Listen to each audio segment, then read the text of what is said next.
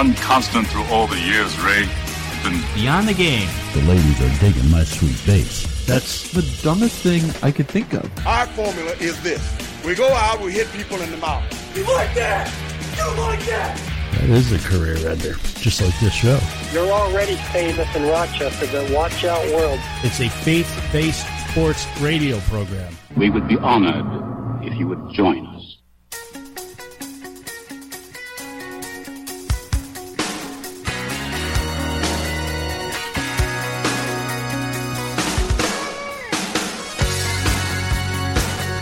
This is the Beyond the Game program recorded in the BTG studio in Rochester, New York. We're glad to have you along. I'm Rick Benson. Joining me is the program's producer, Zach Barletta. Keep up with the Beyond the Game program on Twitter or, in fact, any of the other social media platforms. Our handle is at BTG Program or stop by our website, btgprogram.com. You can find information about the program, about the hosts, and subscribe to our podcast or listen to previous broadcasts, all right there at btgprogram.com. Oh, to be young, healthy, and a quick healer. How good is it to see Teddy Bridgewater making his way back to the Minnesota Vikings? Yeah, I couldn't believe it, but that's great. Great for him. You had to feel for the young man. You know, he came in the last season, rising star, you know, upcoming quarterback in the league. Then he suffered that horrible injury during a practice, no less. Mm-hmm. Two weeks maybe before the start of the season. Yeah, if that. Yeah, it was. He, he lost for the entire 2016 season. Reported that only the quick action. I think you mentioned this to me a year or so ago. Only the quick action by the trainers they felt saved his leg. That's what the severity of the injury. Yeah, that was crazy. But there was still some concern of whether or not he would ever make it back onto the field again. And of course, the Vikings, they seemed ready to be a, a, contender in the NFC and make a run for the Super Bowl, maybe a sleeper team, strong defense, good coaching, plus Adrian Peterson coming off a pretty solid year. Mm-hmm.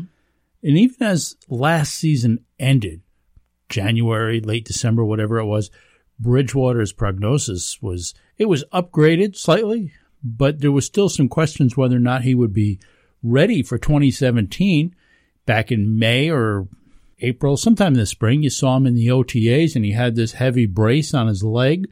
But in pictures shared this week, and whether or not they're official pictures, who really knows? I don't know if the team released them. Right. But those pictures show him working out without a brace, which would seem to me like a remarkable recovery. I mean, I scratch myself and the wound is still evident several weeks later. Clearly, if I get a, a, severe knee injury, I'm going to the Vikings doctors because what they've done with Adrian Peterson and now Teddy Bridgewater, they seem to know what they're doing over there. Yeah, that's a great point, Zach. I, really encouraging, though, to see great for football fans mm-hmm. and, and even obviously for Viking fans in particular. They don't get the credit they deserve, though, Viking fans, for the hard luck they've had for so long. You know, you hear about the Browns, you hear about the Cubs up until last year, the Indians, the Cavs, they were talked about. Here in Western New York, of course, obviously the Bills get talked about. Yeah. And, and, you know, that's a thing that bothers me though. The Bills, I know, I get it. They never won, but I think getting to four consecutive Super Bowls is pretty stinking amazing. Mm-hmm. But the Agreed. Vikings have been so close a number of times yet never gone to the promised land of being league champions. And just when everything was looking like they might be able to make a run, they lose their starting quarterback and really all hope for a Super Bowl at the very same time. If you had to, let me ask you this. If you had to make a list of lovable losers for each league, who would be on that list? I mean, would it be of Vikings or Bills, you know, who were close at times, though, you know, never did win at all? Or would it be a team like maybe the Knicks, who have a title or two in their history, but have been so bad for so many years. I think the Vikings are actually a pretty good pick. I, have actually heard them called the Bills of the Northwest. They've had some great players. They have a great fan base, um, but they just seem to have had a run of bad luck too. The Bills fans, the thing with the Bills is I don't think I can call them lovable losers, even though I'm a lifelong Bills fan because their fans are so obnoxious. They're really not all that lovable, you know. And I want. I don't. I think but, that's a title. I don't know that anybody is a lovable loser. Yeah, I, I mean, the Cubs were for a while, but you know the Vikings are a good pick, and and I think I could the the standby is Cleveland. I think I could still say Cleveland because you know they it's not like who hates the Browns? Nobody hates the Browns. You make jokes about the Browns if you feel bad for the Browns, but they're they're kind of the whipped puppy, I guess, of the NFL. I think for me, it would be the Vikings. I mean, they've been around since 1961, 28 playoff appearances.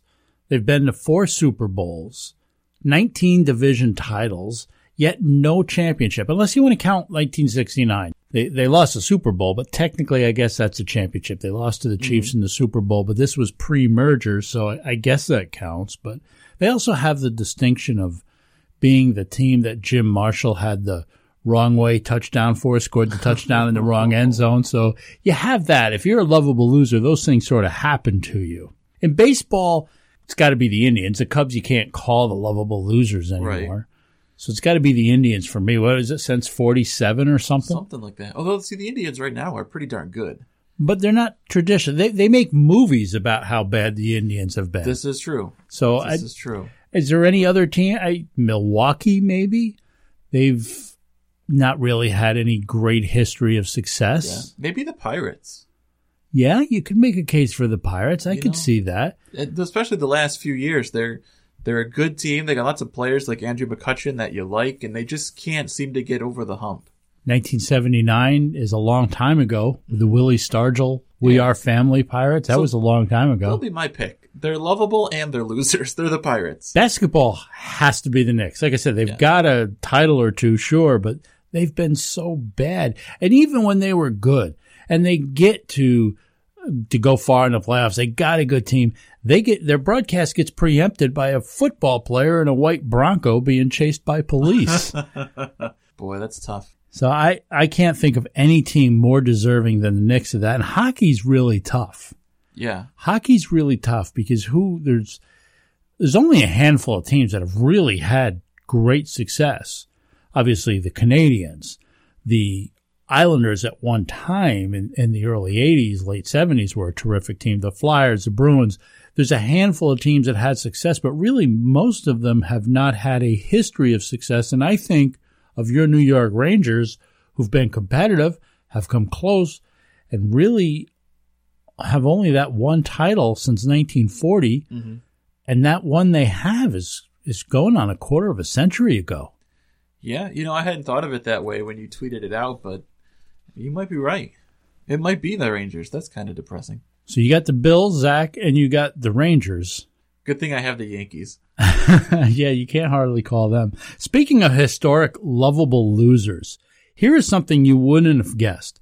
If you're a gambler and you make a bet, it's somewhat traditional, I would think, to collect your winnings. Wouldn't you think? Makes sense. Makes sense to me. You win a fantasy sports league, you accept the cash prize because that spends a lot easier than does the printout of the final league standings, which show you that you won. Mm-hmm. You want your winnings. Well, it turns out that earlier this spring, bookies in Las Vegas made extra money. They were the unexpected benefactors of a number of unclaimed bets. Fans of the Chicago Cubs held on to their World Series betting slips from last season, saving those slips as mementos or souvenirs marking the end of that 100 year drought, 108 year drought. Guys, make a Xerox copy and then go get your money. Come on. As would be you expected, considering the strength of the Cubs last year, the optimism regarding that team going into the season, you like their chances. So thousands of bets were placed on the Cubs last year to win the 2016 World Series, mm-hmm. which is reportedly more than double any other team. So there's a lot of bets on the Cubs. Yet in May, when the 180 day deadline, I, I, don't, I'm not a gambler. I don't know how this stuff works, but apparently there's a 180 day deadline to collect your winnings.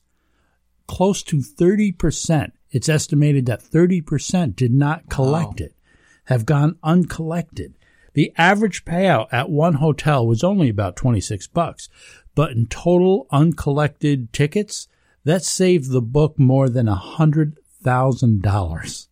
hundred thousand dollars. A hundred thousand dollars. At the Golden Nugget, the number of uncashed bets is slightly more than 20%, which includes at least two five to one wagers at $600, which would have paid 3600 bucks each uncollected. Maybe Cubs fans just don't know what to do when you win. But that's that's incredible. Uh, saving this as a souvenir, I think you make a great point. Make a Xerox copy of it and move on. Yeah, seems simple. Coming up on today's show, if you haven't heard, and I can't imagine how you haven't heard after this week, Floyd May- Mayweather and Conor McGregor are scheduled for a boxing match next month. They did a great deal of promoting the fight this week as well as promoting themselves, flaunting those oversized egos. We'll talk about egos and some of the problems they can create for believers in Christ. Plus, we talked some baseball last week as we approached the All Star break and the season's unofficial halfway point. We'll do it again as the second half kicks off. We'll do some shenanigans as well as tell you what it is that we like this week. All coming up today in the Beyond the Game program with Rick Benson and Zach Barletta.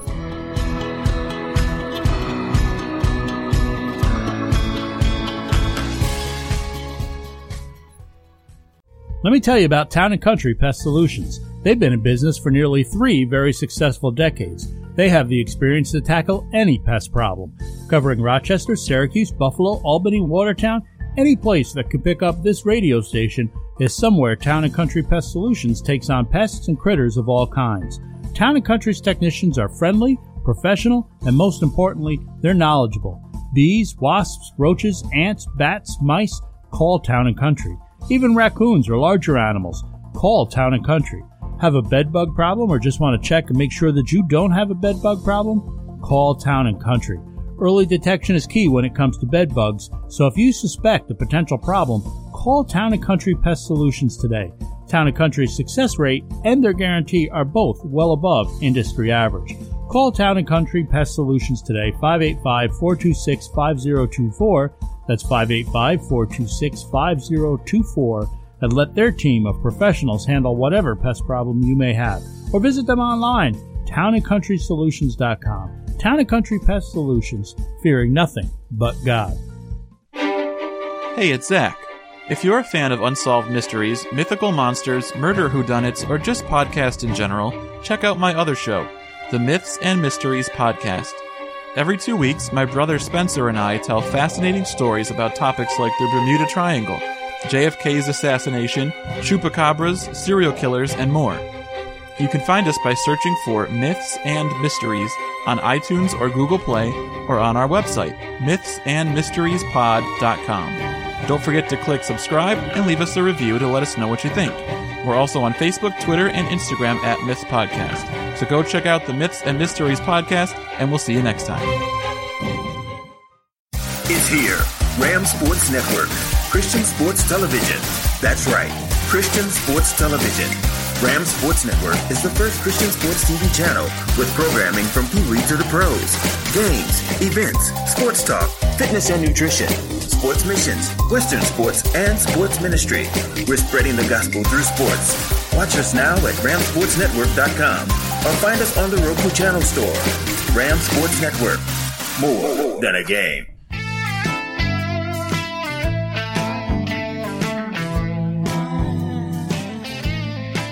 Benson and Barletta talking sports, taking you through the hour here on the Beyond the Game program. Zach, let's shake things up a bit. We usually do it later in the show, but let's do the shenanigans now. All right, I'm ready. Number one, the Major League Baseball All Star Game was a letdown this week after the excitement of the Home Run Derby. I agree. Sort of, anyway. I thought the game was good. I like a good pitcher's duel, but I will admit that it was somewhat lacking. The reason I say sort of is because the home run derby was so stinking good mm-hmm. that it was a little unfair to expect the game to have that same kind of energy. You had a competitive ball game. There's no doubt about it. It was exciting. It went into extras. You winning it with a 10th inning home run. That's pretty exciting. But the derby was home run after home run after home run, which is fun. And what made it so electric is what we, we were watching to see if the next home run was actually going to go farther than the one before it. it those were majestic shots. I mean, mm-hmm. really bouncing off the windows there beyond center field. That yeah. was incredible. So Hitting you're watching this thing just with this kind of every shot is exciting. Mm-hmm. It's hard to expect that over nine innings. You're not going to get that. You're going to get pitches taken. You're going to get walks. You're going to get strikeouts. You're not going to have hit after hit after hit. So I say sort of, because it was um, it was somewhat lacking when you would compare to the home run derby. I agree as well, and it, it as like you, I love a good, well pitched two to one ball game. But I think I like that more when it's the same two pitchers, when it's two pitchers dueling for seven, eight, nine innings. When it's every inning or two it changes, it's the continuity's gone. Plus, when you see a lineup with all these star hitters, you want to see them take their cuts. You want to see them hit line drives all over the place and hit home. You don't want to see Giancarlo Stanton striking out. You want to see him crushing dingers. So for me, it was kind of anticlimactic after the way the Derby went. I like a pitcher's duel, but I like to see guys get on base because I like a little pressure Yeah. on those pitchers. I mm-hmm. like to see, I like to see them pitching out of the stretch. Yeah, I do. I agree. I like the pitcher's duel, but I would like to see pressure. We didn't get that in this All Star game. We really didn't. Bryce Harper said that he wants the All Star teams to be picked like a fantasy draft by two team captains instead of NL versus AL like it's always been. So, truth or shenanigans, this would be a better way to do it. I think Bryce Harper should be tested for drugs. Shenanigans. I hated the Pro Bowl doing what was it, Team Rice versus Team Sanders or whatever it was. Well, I guess I hate the Pro Bowl anyway, so that's a little unfair.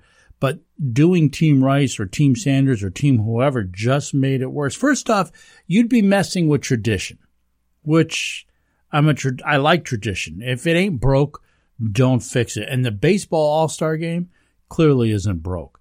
But secondly, we watch sports because we love the competition. And don't you think that if you picked it like a schoolyard game of kickball, you'd be losing a little in the translation? I love that it's the two leagues, just as it is in the World Series. So I, I think shenanigans.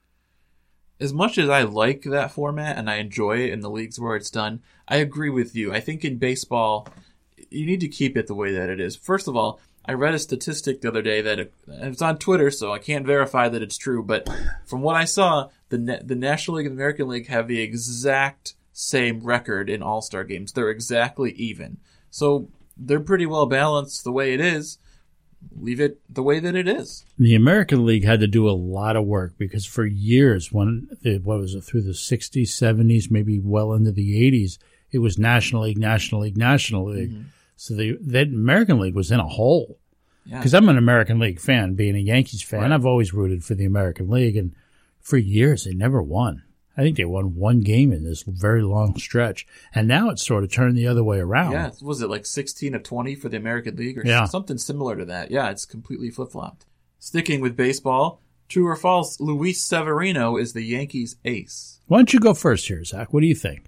Uh, he wasn't supposed to be, but I kind of have to agree that he is. Um, with the season that Masahiro Tanaka has had, and Michael Pineda has been as inconsistent as ever. CC Sabathia is gives it what everything that he has, but he's not the pitcher he used to be. And uh, as much as I like Jordan Montgomery, he just doesn't have ace stuff. And the way Severino was pitched, he's been consistent. He piles up the strikeouts. He keeps runs off the board. I think he's the ace. I say shenanigans that he's not, though I would say he's been their best pitcher throughout the first half. But a staff ace to me, in the true sense of the word, again, this is my opinion. There's a lot of leadership involved. The ace is the guy who takes the ball every fifth day. He's the guy you have confidence in, the, the supreme confidence that when he takes the hill, if your team has been on a losing streak, that streak will end. He's the guy that rookies look to for advice. He's the guy that, you know, he's the leader, maybe not the spoken leader. So not only on the field, but off the field. So to me, CC Sabathia is still the ace of the team. He might no longer be the best pitcher, but if you got to give somebody the ball, I think CC Sabathia is probably getting it. And you know he's somebody that the younger guys look up to. Oh, absolutely. And you want to put Tanaka in that role. And I don't know if it's the language barrier or whatever, but uh, he hasn't played as well this year. But also, he doesn't, he's not the team leader. CC Sabathia is the ace of that staff. Not every team has an ace, but I think the Yankees do in Sabathia. While we're talking about the Yankees, because it's our show and we can if we want to, Major League Baseball Commissioner Rob Manfred is correct that Aaron Judge can be the face of Major League Baseball. Oh, I would agree with that. And I think you saw a lot of why that is at the home run derby. He said all the right things. You know, he, he has a shyness about uh, some of the attention that he's getting, sort of an aw shucks kind of approach to it. Fans love power hitters, and this guy has plenty of thunder in his bat. It, look, this is a giant of a man. He has an electric smile, seems to be having fun, and you want to see your face of the game having fun playing the game. Mm-hmm. What more could you want? Well, I agree that he could be one of the faces of the game. I think we're forgetting about a couple of guys named Mike oh, Trout I agree. and Bryce I, Harper. I don't think you can have one face of the game. Right, There's right, too right. many great players out there. Mike Trout is, you know, also just he's everything that Aaron Judge has, And except more, maybe yeah. the size. Nobody has that size. He was for a rookie. He was so composed in the way that he was answering some of the questions. When a Buster Olney or a Ken Rosenthal, I forget who it was, is pressing him, "Hey, are you going to come back next year?" Well, we'll we'll see. You know, he just said all the right things. Celebrated with his team when he won. It just he really handled the situation as well as I would have expected from him. Absolutely. Running back turned pro wrestler DeAngelo Williams has announced that he's done with wrestling and is coming back to the NFL. So, truth or shenanigans, the Buffalo Bills should be interested. I'm certainly not nearly as well informed or passionate as you would be about this, Zach. And if you're not familiar with our program, Zach is maybe the biggest Bills fan there is. So I'm going to let you go first on this. I would love to see it, to be honest. Um, LeSean McCoy is still a very good running back, but he misses a game or two here or there every year, as running backs are wont to do. And the depth behind him, with Mike Gillislee gone to the Patriots, is a little suspect. Um, you got a fifth round pick and Jonathan Williams is your number two running back right now. So having a veteran guy like DeAngelo Williams, who's still a very talented running back, to be your injury fill in, I think would be a great idea. See, I'm so impressed with myself right now because I consider you one of the bigger Bills fans, very knowledgeable. You know the team, you you, you study the numbers, you you're very familiar, and you just gave my answer almost word for word. So Wow. that means I feel pretty good about me right now because I agree they should be interested. With Mike Gillislee gone, there isn't a lot left there. You have, as you mentioned, Jonathan Williams, um, but you also have a free agent in Joe Banyard, and then I think maybe one or two other guys just to try to fill the holes, compete for a job. So why wouldn't you be interested in DeAngelo Williams? What do you have to lose? Bring him in, let him compete for a job. Yeah, you're you're one LeSean McCoy injury away from having a starting tandem of Jonathan Williams and Joe Banyard. That is not exciting. So No, that's not helping your team. no, bring me DeAngelo Williams, please. Last but not least, former Detroit Lions wide receiver Calvin Johnson told a reporter this week that his decision to retire from the NFL one year ago was based largely on the fact that the Lions were bad and didn't have a shot to win the Super Bowl.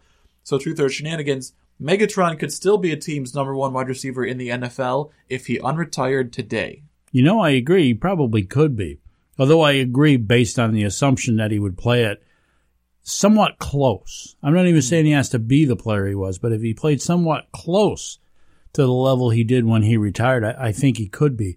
There are plenty of teams who could use help at wide receiver. But if he retired because the the Lions were bad, one would assume he'd only want to play for a contender, and that's that's going to narrow the options mm-hmm. for teams that you could be a number one for. Could you be a number one receiver in the NFL? Sure. Could you be a number one team on a contender that has a shot at the Super Bowl? Well, that's a much different question, but he was a significant talent. So yeah, I, if he's close to the player he was then, then I think he could be a top receiver in the league. I think so too, and you know where I think would be a perfect place for him? In the same division with the Green Bay Packers.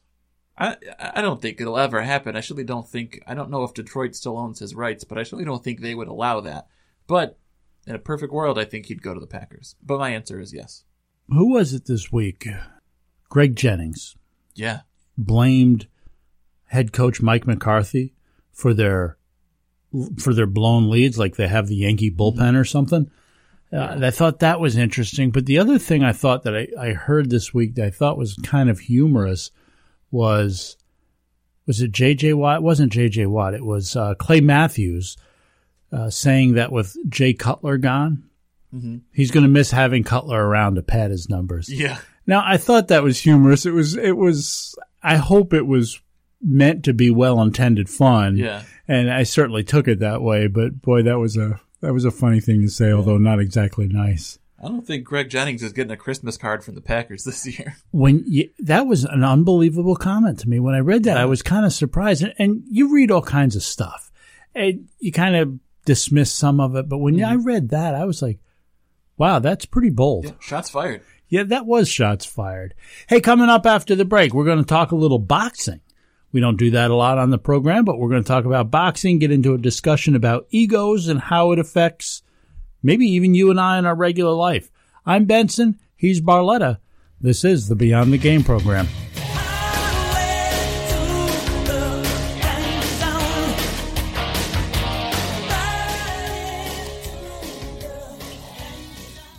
Here is the Red Hawks Report for our broadcast on July 15th, 2017.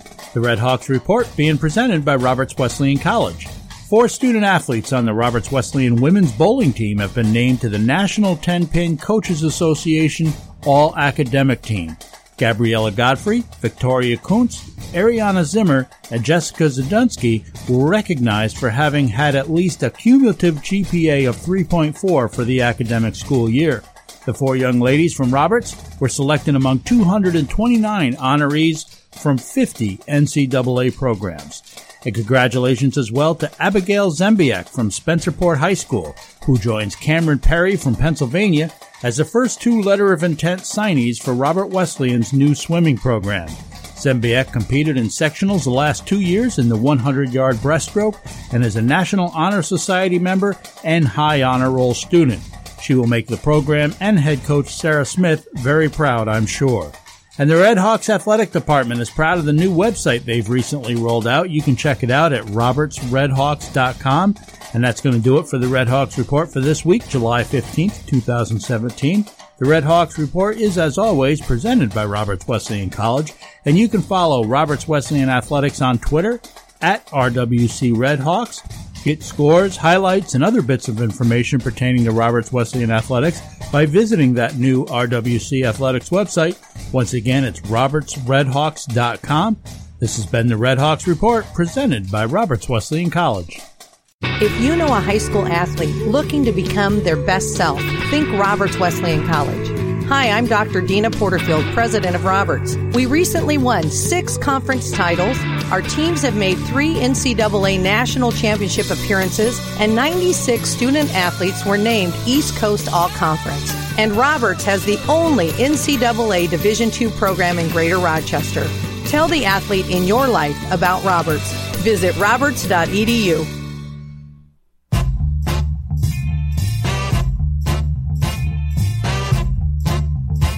Welcome back into the Beyond the Game program, mixing sports with faith. I'm not sure of the reason, but nearly one third this past week, Zach, of our podcast downloads were of the international variety. So we say hello to those listening from around the world, and a special hello this week to those in Ireland who topped our list of most international downloads. We also welcome in those who may be listening from Miamisburg, Ohio. Thank you for downloading the podcast this past week. We hope you enjoy today's show as well. A little slice of Americana just outside Dayton. Miamisburg has a wonderful downtown area. Library Park playing host each year to the Spring Break in the Berg Festival. The town also largely known for its ancient Indian burial grounds. Maybe you want to do an episode about this on your Myth and Mysteries podcast. Known as the Miamisburg Mound, 68 foot tall, can be climbed via the 116 concrete steps on the side of the mound. It's the home of Hamburger Wagon, one of the country's great little hamburger joints, a true joint. They're famous for their little burgers. They're crispy on the outside because they're deep fried in a large skillet, Oh. served on a roll with an onion, pickle, salt, and pepper. Just a perfect little burger. You had me at deep fried. Miamisburg High School produced Super Bowl champion David Bruton, who was last last year played with the Washington Redskins, was part of the Denver Broncos Super Bowl 50 championship team. It's also the birthplace of Lou Partlow. Do you know who Lou Partlow is? Credited, he was an, uh, a running back for the Dayton Triangles, recognized as being the first professional football player to score an official touchdown.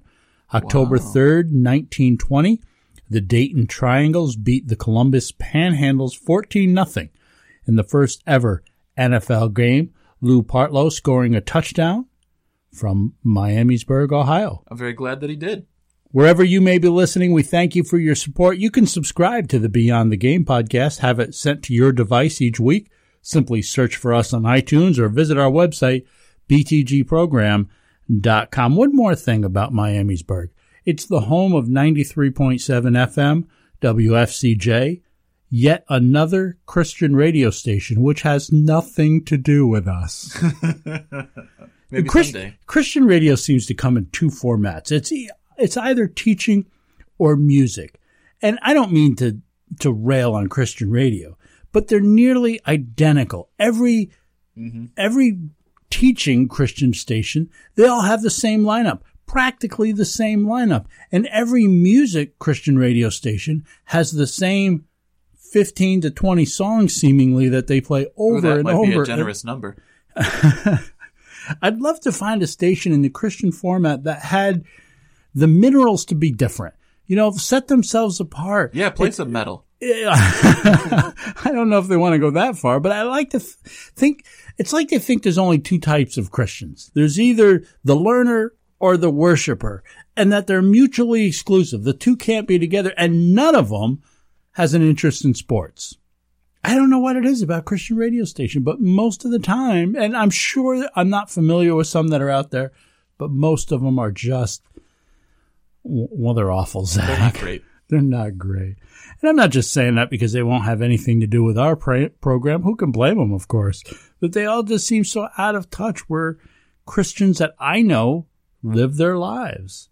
And speaking of being real, how about the pre fight hype by Floyd Mo- Way- yeah, I can't even say his name. Floyd Mayweather and Conor McGregor. I used to enjoy boxing. I did back in my day.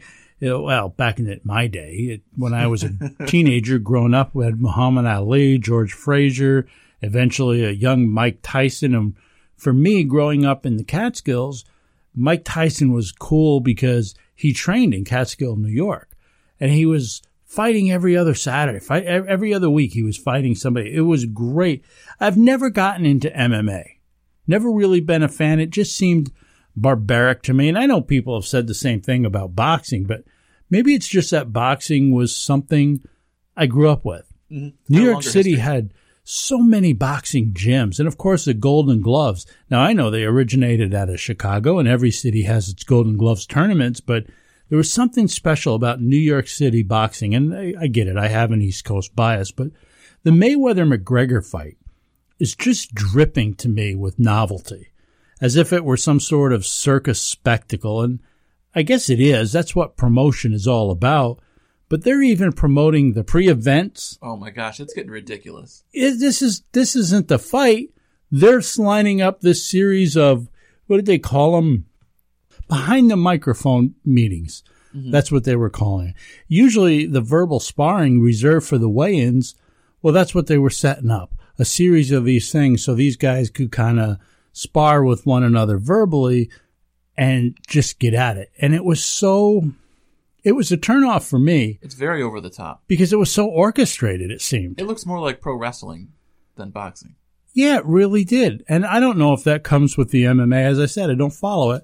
And I know that's part of boxing. Whether you go back to the glory days of boxing or not, you had to promote the fights. Right. You're out there to sell tickets, and now you're out there to sell pay per view subscriptions. I get the feeling with this fight though, like we're gonna finally get the fight, and it's gonna be like one of those movies where the trailer looks awesome, and then you find out all the awesome parts were in the trailer, and you get to the movie and you're let down. I feel like that's what this fight is gonna be. I think I've asked you this before. Do you plan to purchase the fight Nope. on pay per view?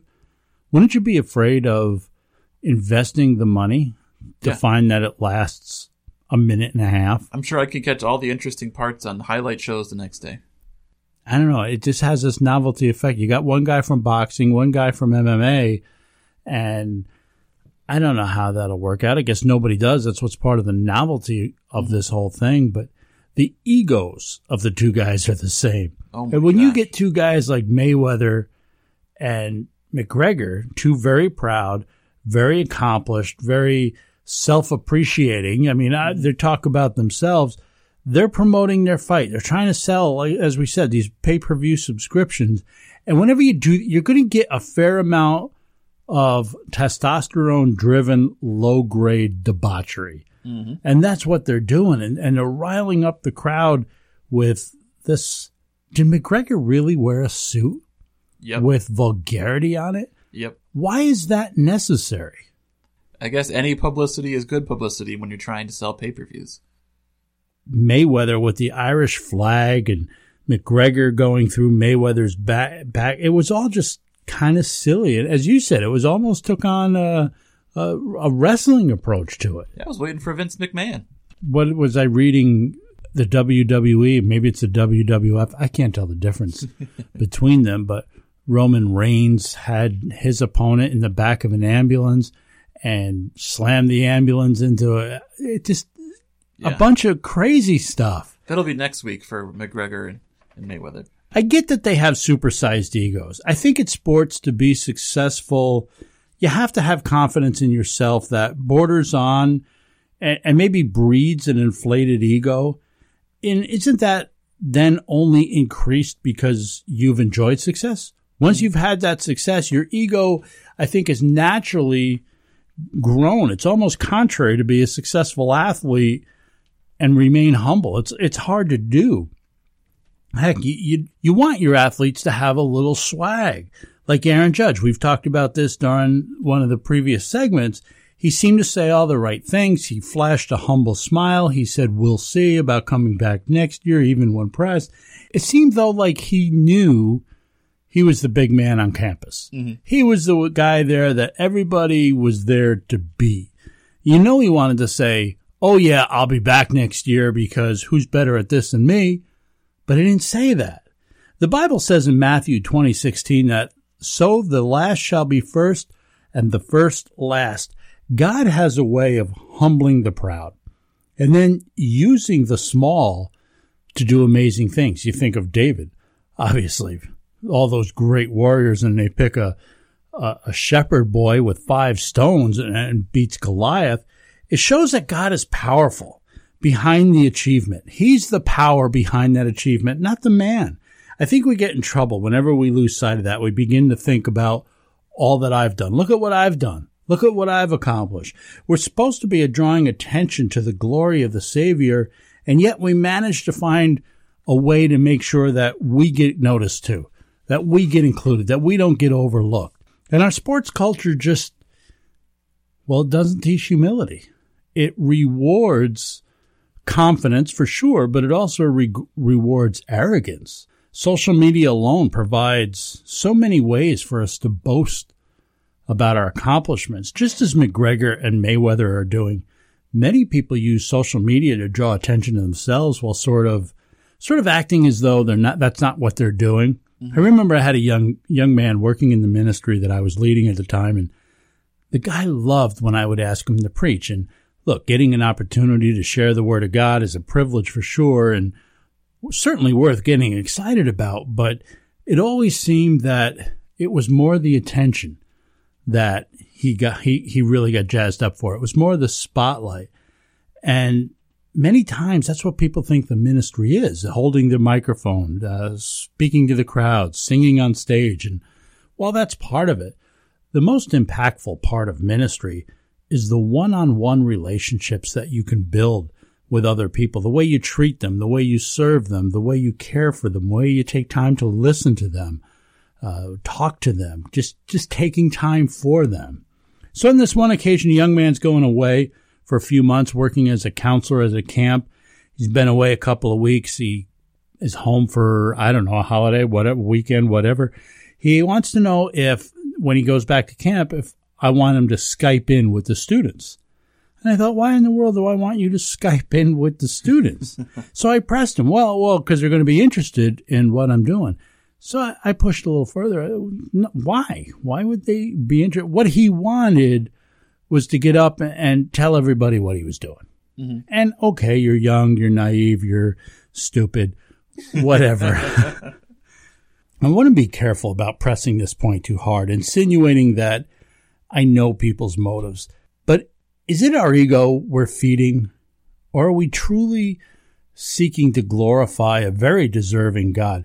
The other day, my wife and daughter and I, we were talking about the, you know, those church meal wagons that they have, the little circle of groups that bring a meal when somebody has a baby or oh, yeah, yeah. somebody has, somebody dies or somebody gets hurt. Well, you, you sign up for these meal trains or meal wagons or whatever they're called. In many cases, it's the Christian equivalent of soccer moms trying to outdo one another. well, what did you bring them? I brought them this. Well, the other day, somebody basically scratched their elbow. And I saw that the it was a church leader's wife, one of the leaders in the church, a very prominent person. His wife, one of their child broke their leg or something, broke an arm. I don't know what it was. It was the child, it wasn't the wife. So anyway, they're all signing up for this meal train. And again, I, am trying to be careful because I, I'm pressing this, but I don't know people's motives. But it just seemed like well, they wouldn't have done this for somebody less prominent. I was pretty sure of that, and it bothered me. Of all the people, this woman doesn't work outside the home. I'm sure she works very hard in the home. I'm not debating that. My point is, there are a lot of people who could use a meal. There's mm-hmm. a lot of people that could have used this, and here these people are lining up for the next two weeks to bring this person a meal because their kid broke her arm, broke her leg, whatever it was. And I can't help but think, well, you're just trying to be seen because you wouldn't have done that for a less prominent person. Mm-hmm. Now, look, it's it's wonderful, no doubt about it. Now, I'm not intending to be critical, not intending to be callous. Get off my lawn. But this was less about less about helping another person, as much as it was patting themselves on the back, saying, "Look at me, look at how caring I am."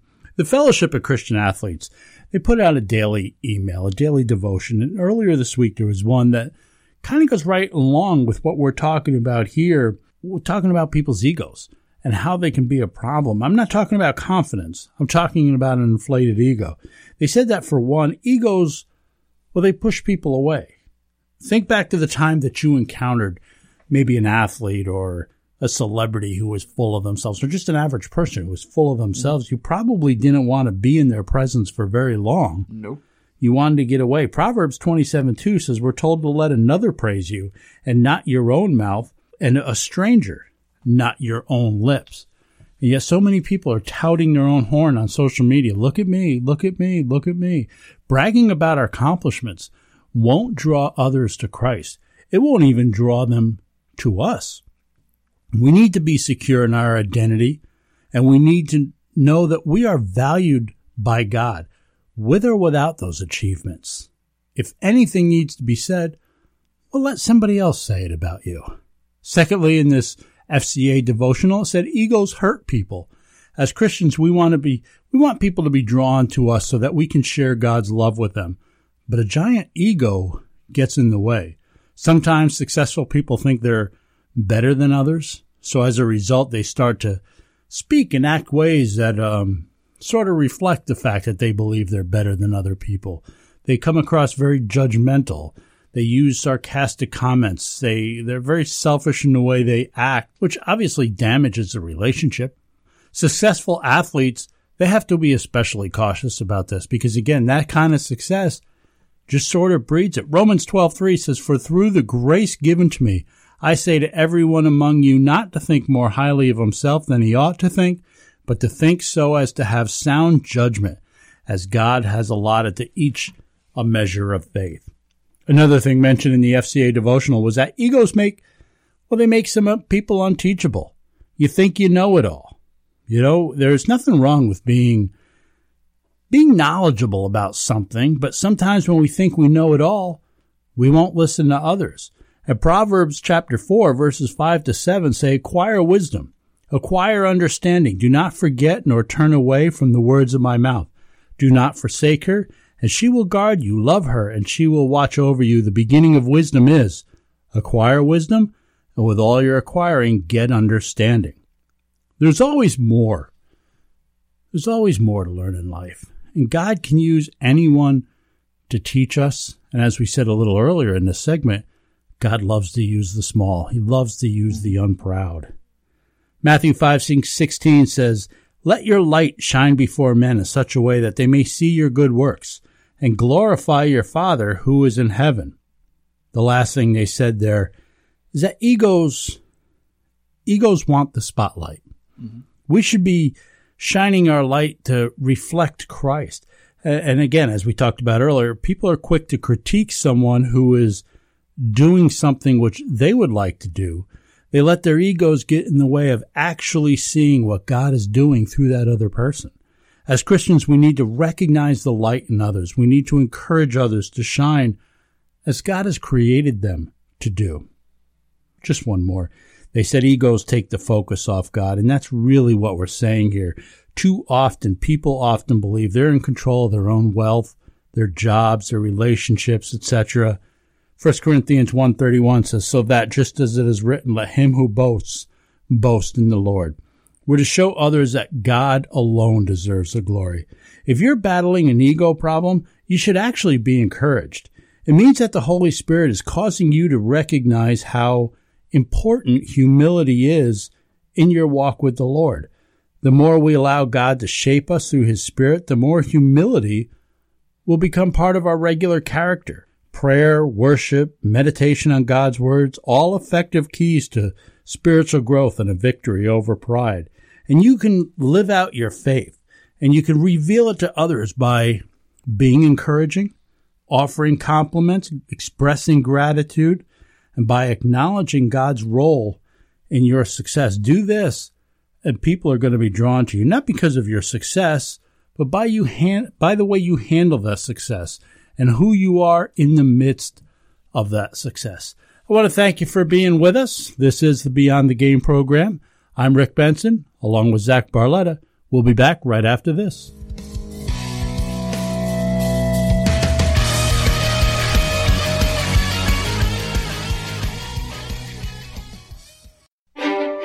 Hey, it's Zach.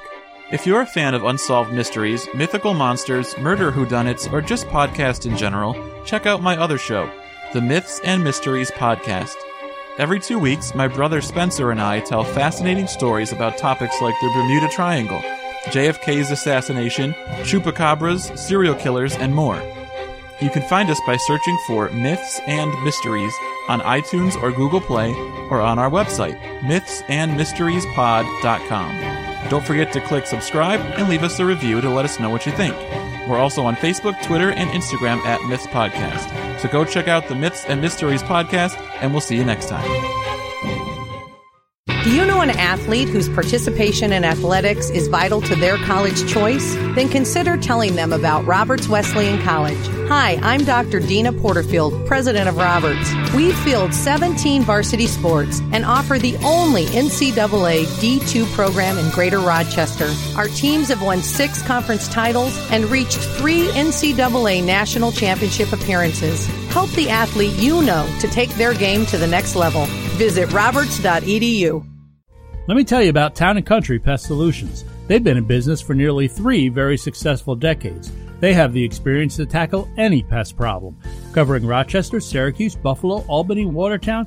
Any place that could pick up this radio station is somewhere Town and Country Pest Solutions takes on pests and critters of all kinds. Town and Country's technicians are friendly, professional, and most importantly, they're knowledgeable. Bees, wasps, roaches, ants, bats, mice, call Town and Country. Even raccoons or larger animals, call Town and Country. Have a bed bug problem or just want to check and make sure that you don't have a bed bug problem? Call Town and Country. Early detection is key when it comes to bed bugs, so if you suspect a potential problem, call Town and Country Pest Solutions today. Town and Country's success rate and their guarantee are both well above industry average. Call Town and Country Pest Solutions today, 585 426 5024. That's 585 426 5024 and let their team of professionals handle whatever pest problem you may have. Or visit them online, townandcountrysolutions.com. Town and Country Pest Solutions, fearing nothing but God. You're listening to Beyond the Game, talking sports from a different point of view. Beyond the Game is listener supported. You can help by making a one-time gift or perhaps even committing to a monthly pledge amount. And if you own a business, consider advertising during the Beyond the Game program and promote your business to large audiences of both sports fans and people of faith. Please join us as we seek to encourage, equip, and evangelize through sports talk radio. Visit our website at btgprogram.com for more information or make a donation via PayPal secure servers. Beyond the Game thanks you for both your financial and prayerful support.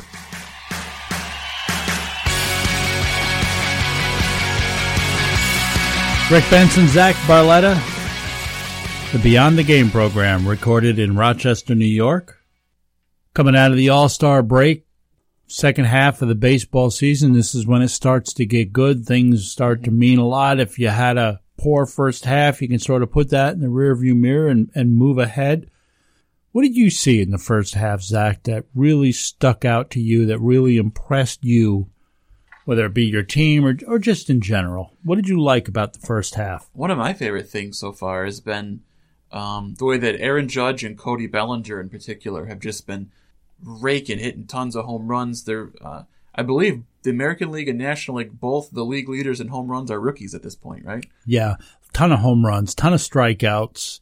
You, you want to say that hitting is dominant, mm-hmm. but I don't know that it is because the pitching is um, I don't want to say it's been great, but the strikeout number has been mm-hmm. there.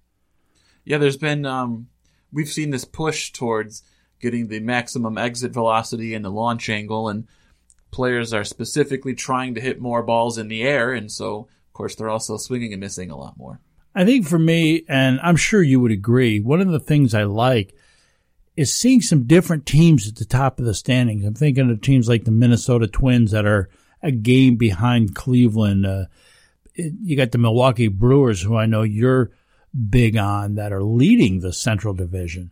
Mm-hmm. You got teams like Arizona and Colorado that have been competitive, but they're in a division with the Dodgers. So, yeah, you know, good luck to you. It's like being in a division with the Astros. Good luck. Or even the Tampa Bay Rays, which obviously they're in the division of our team, the Yankees, so we don't cheer for them, but I think we all basically counted them as dead in the water coming into the season, and they're tied for uh, second place as far as games back in the East.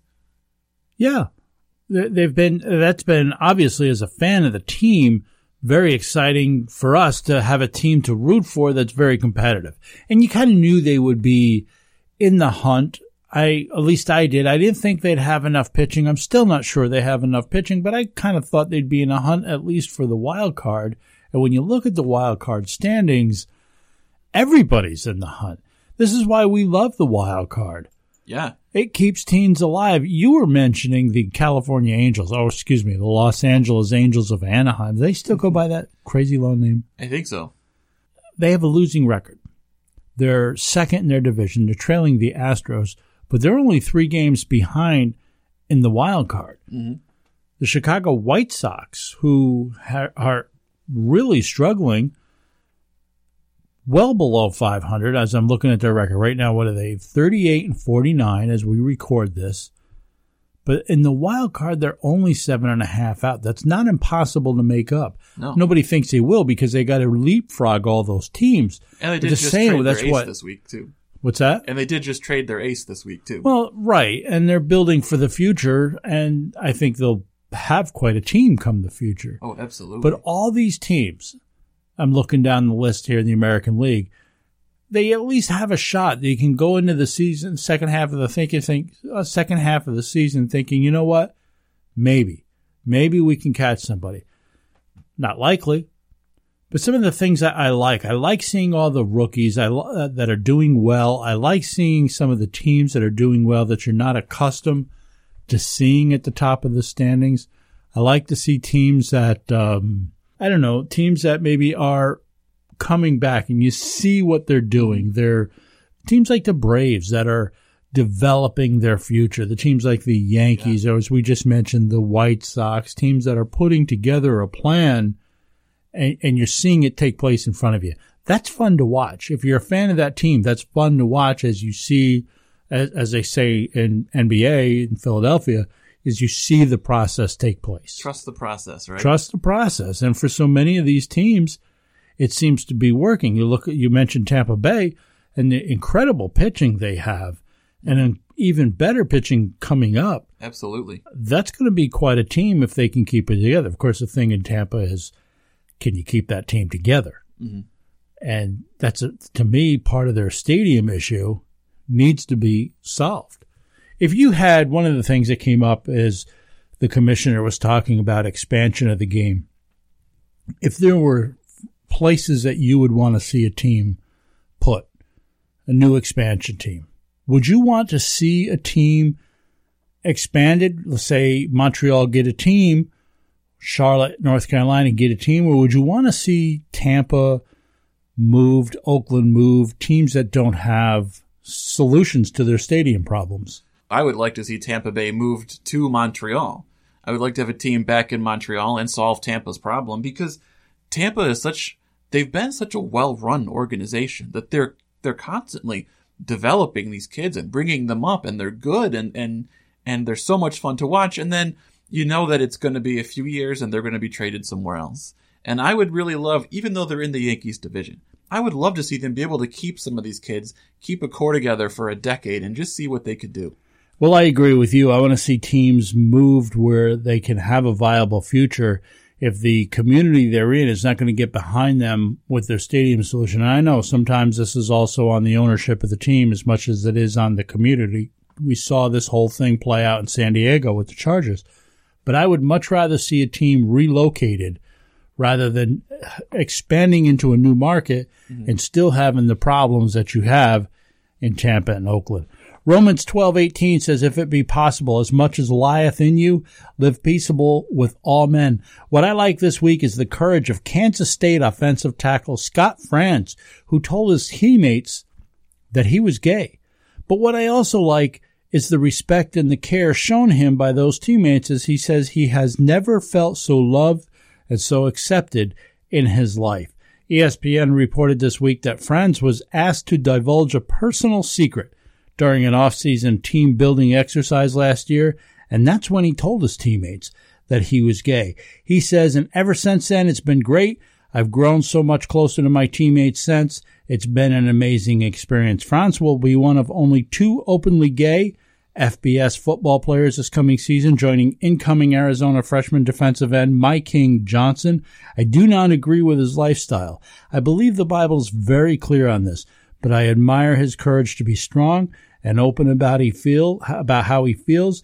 And it's only with love and compassion that we can begin to show the love of Christ to others. It's with kindness that we have the opportunity to talk to others about God's marvelous grace. I think this is a great thing. I think it's great that the, he can be accepted because he came out and said what he said. The courage of Scott Frantz and the acceptance of his K State teammates are what I like this week. You like that? You like that? While we're talking about courage and acceptance, what I like this week was Astros outfielder George Springer wearing a microphone during the All Star game. Springer has had a lifetime battle with stuttering. He does have a speech impediment, but he said that's not going to stop him from uh, wearing the microphone, talking during the game, having a good time, and being an example to other kids who may be dealing with something that they can overcome it just like he did. So George Springer's microphone during the All Star game is what I liked this week. You like that? You like that? This has been the Beyond the Game program. I'll be away next week, though Zach will man the fort in my absence. I have kind of a neat opportunity, Zach, to be part of a week long soccer camp with the church I grew up in down in the Catskills. So I'm very much looking forward to that. But I know Zach has special plans for next week's broadcast. I think you won't want to miss it. I want you to know that we could use your help. Please consider partnering with our ministry of sharing the gospel through sports talk radio. Did you know? The Beyond the Game program currently sends monthly support to a number of missionaries, and your contributions help us to continue doing that, as well as bringing the program into new markets. Visit our website for more information, btgprogram.com. And be sure to check out Myth and Mysteries. You've heard it promoted a couple times during the show. I'm telling you, if you like myths, curious stories, unsolved mysteries, that sort of thing, you will love this podcast. Zach Barletta does it with his brother Spencer. Myth and Mysteries available on iTunes and Google Play. Visit their website, mythandmysteriespod.com. For Zach Barletta, I'm Rick Benson. Lord willing, we'll be back together again next week right here at the same time. Be bold and be great this week, everybody.